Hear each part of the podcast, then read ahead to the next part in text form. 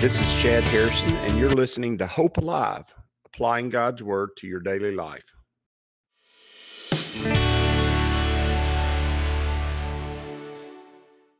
Hi, this is Chad Harrison, and I am the teaching pastor of Lake Community Church and have been serving as a pastor for 25 years. I'm also a practicing attorney. This podcast is designed to help you study God's Word and find God's will for your life. I pray in the name of Jesus right now that God would open up his word to you and allow you to see him and to know him and to know his will, that you might glorify him and that you might walk in faith and power each and every day, especially today, in Jesus' name. Good morning. Welcome to Lake Community Church's morning Bible study. We're in Exodus chapter 20 still. We're going through the Ten Commandments, so maybe the longest time we've spent in a chapter since we've been doing this Bible study, but there are 10 of them, and they do require each one of them to be dealt with because they're important. They, they reveal a lot of things. They reveal the heart of God. The Ten Commandments give us a insight into the character and nature of God because they define his character and nature. He is all these things. He says that thou shalt not because he is not these things. He's not a thief. He's not a liar. He's not a murderer. He is he is just in all that he does. And understanding that it's as being his heart and his character is very important.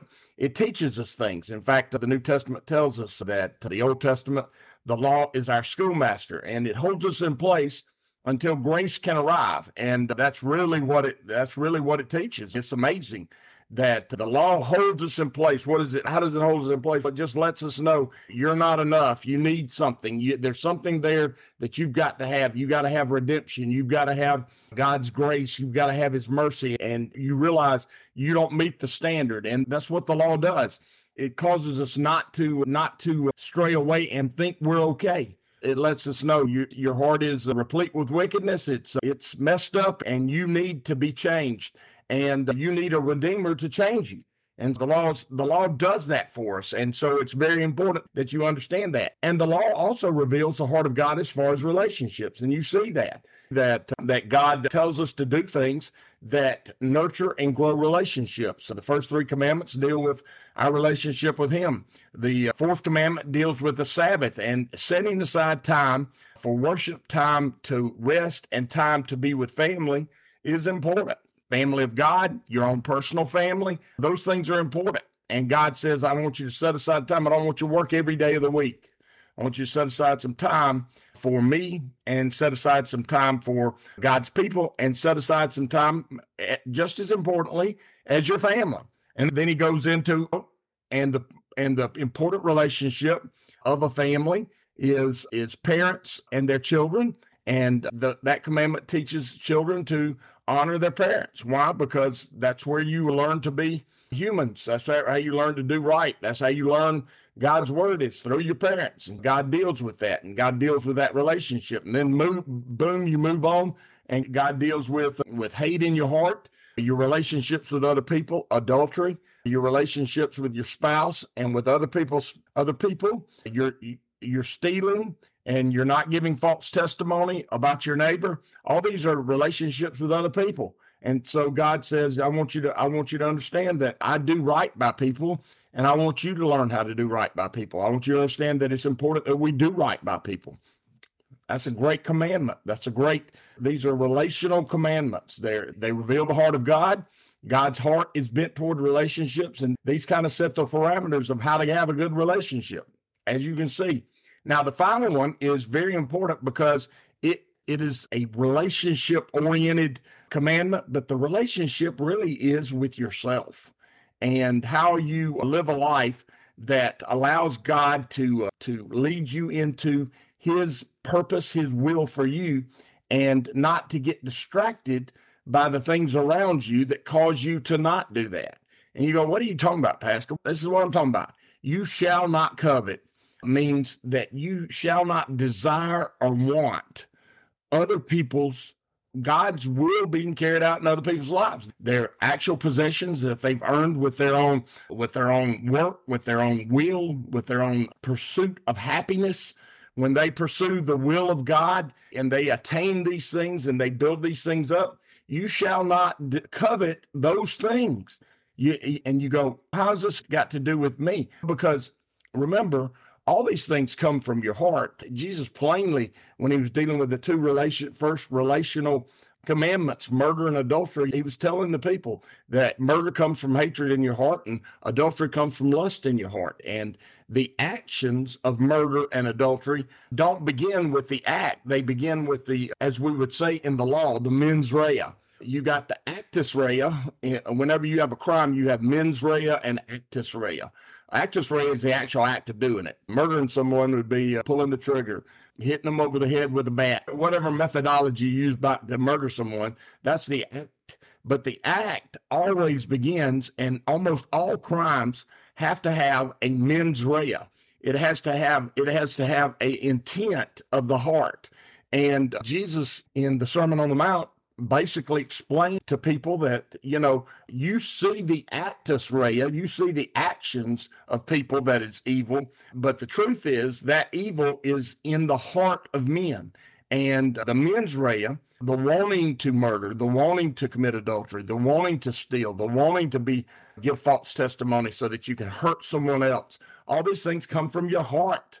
And he says out of the overflow of the heart the mouth speaks and he talks about the desires of the heart being sinful and evil and bent toward wickedness all the time. And those things are important. We got to know it. We got when you're looking at when you're looking at these commandments, you understand that the sin is born in your heart, and that's why that's why they when Jesus was asked about all these washing laws, all these cleanliness laws that his disciples weren't following, he said, "Don't you know that the sins the sin's not outside; it's inside. It comes from inside of you." He's talking about their heart. And, uh, and coveting is desiring to have the blessings of God from someone else rather than you seeking that blessing out from God yourself. You walking by faith yourself, you achieving and attaining yourself.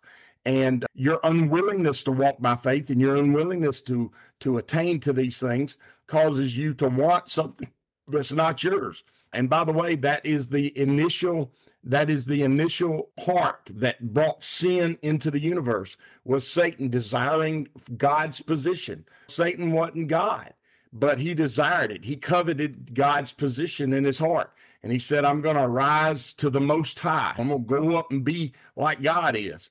That's that that's sin. It's not what you were made for. And so he says, you, you shall not cover. Now notice he said, you shall not cover your neighbor's house. You shall not cover, covet your neighbor's wife, or his male or female servant, or his ox or his donkey, or anything that belongs to your neighbor. Notice you've got, first of all, real property. You don't covet the land that God's given him, his house and his land on his house. You go, what? Why did you go immediately to land? Because land in the Bible is an important aspect of blessing. The promised land is the place of God's blessing. Land, whenever you see the idea of the understanding of land, always think, is this talking about the blessings of God? And I always do. Whenever I see land, I think the Jewish people are promised the promised land. I'm going to give you a land flowing with milk and honey. I'm going to give you a land that it's been my will to give you for for hundreds of years and I'm going to give that to you and you're going to go and you're going to experience my best in that land. That that is the promises of God. That's why we call it the promised land. And so the first thing you don't covet is somebody else's promises from God.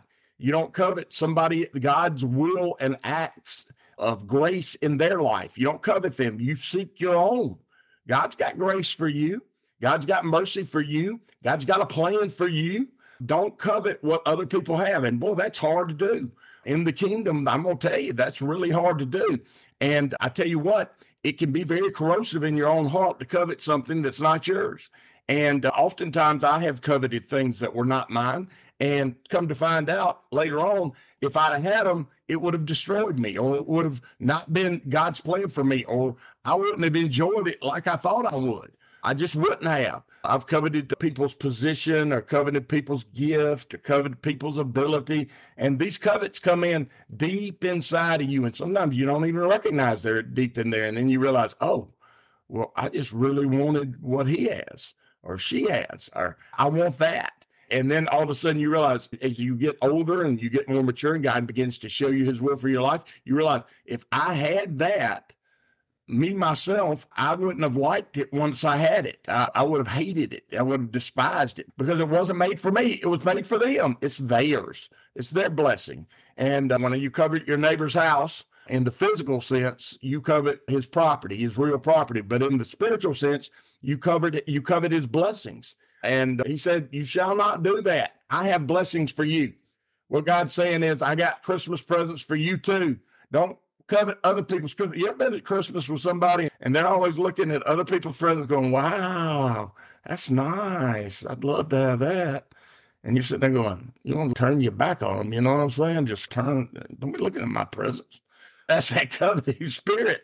That's what it is. You can't ever be happy with what you've got. You always got to want something somebody else has got. What? God's blessing are uniquely for you. Quit coveting other people's blessings and begin to enjoy the very power and the presence of the blessings God's given you and use them. That's probably the biggest problem with coveting somebody else's blessing is you're not using yours. And when you're not using yours, you're not you're not walking by faith. And when you're not walking by faith, you're really not pleasing God and you're not pleasing yourself either. And you can't covet your neighbor's house. You shall not covet your neighbor's wife, though. Most intimate relationships of life. So many people covet other people's relationships. They want to be in the in crowd. You've got an in crowd. And boy, this is hard to figure out for a lot of people. This is one of those things that's so difficult for people to get. Oftentimes, you wanted to be in the in group in high school. All of us wanted to be in the in group in high school. And those of us who were in the in group in high school at times realized the in group ain't all that in, but ain't all that great. In fact, the in group's a bunch of narcissists a lot of times. Who wants to be with a bunch of narcissists? You don't get a whole lot out of it. There's not a whole lot of love in there. There's a whole lot of competition in there to be in the in group. And so those who are not in the in group want to be in the in group and they're coveting those relationships. And those who are in the green group really don't want that to be the in group. And for what nobody wants anybody and nobody wants anything. And coveting those intimate relationships, those important relationships of life between other people is devastating because what do you do? You don't invest in the relationships God's given you. And I've always said as a pastor that I, I have a unique ministry toward the misfits and the renegades. And I, I, for some reason, have an attraction to those who just haven't found the, they live in the land of misfit toys. They haven't found their place in the kingdom. And I love to figure, help them figure out where their place is because I know that they have the same gifting, the same call, the same anointing as anybody else. They just hadn't figured out how to plug in. And if I can figure out how to get them plugged in somewhere, they're going to grow. They're going to, they're going to explode and they're going to be just as important. And that relationship's going to be just as powerful as any relationship I could have. And so I've always loved the land of misfit toys and finding those misfits and placing them in the right place. Love it. Love it. Great ministry.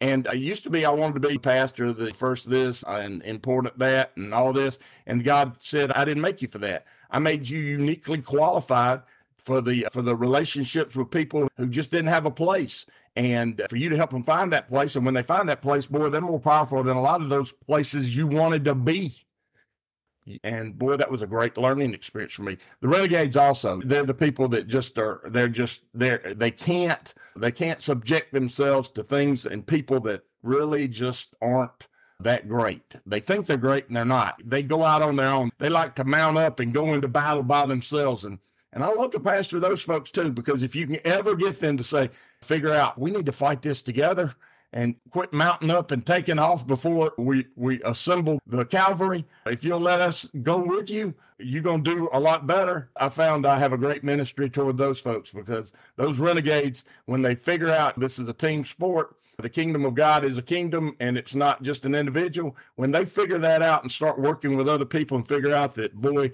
their, their efforts are exponentially grown by working together. When they figure that out, boy, they are powerful folks. I'm going to tell you, a good, solid renegade who figures out how to be a part of the team is something else as far as the kingdom is concerned. And I love those folks. And so my pastorate's always been to the Misfit Toys and the Renegades. And I will say this I've always been able to take those folks and help them get plugged in and oftentimes they're way more effective than anybody I could have coveted at some mainline church somewhere that uh, has all its systems and oftentimes doesn't have the power.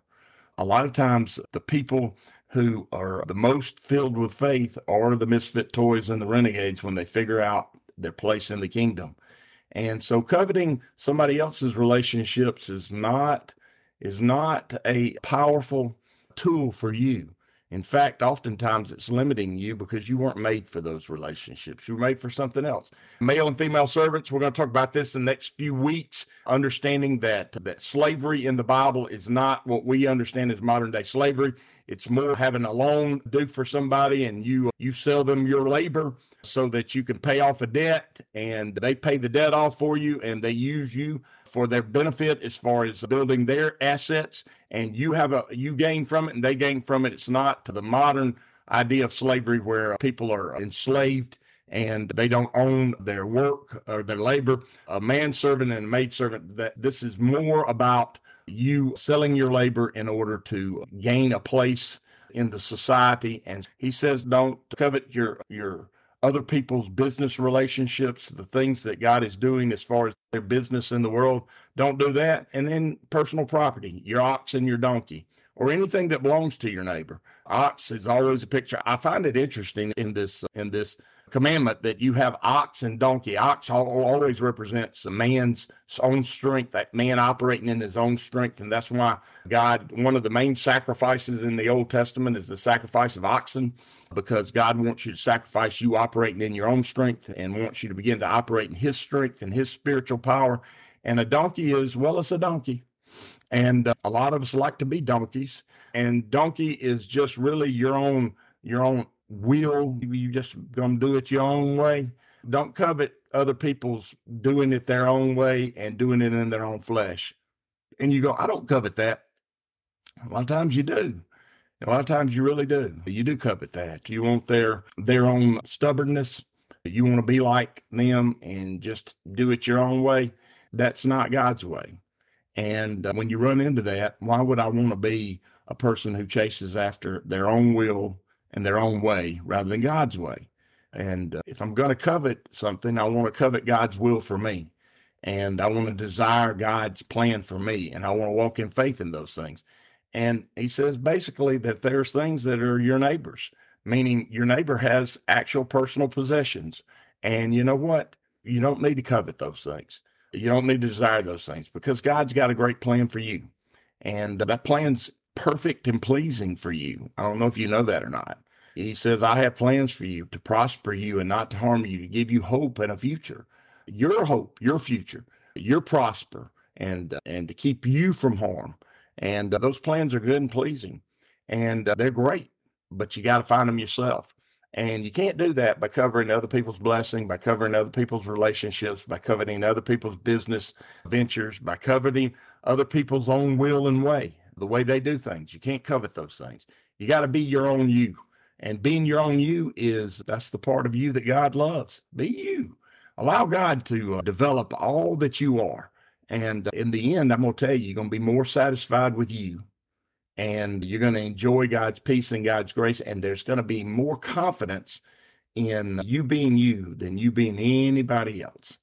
And I pray that'll be the case for you. I expect it. As you go today, I pray that the Lord will bless you and keep you, that he'll make his face to shine upon you, and that he will give you hope and peace today in Jesus' name.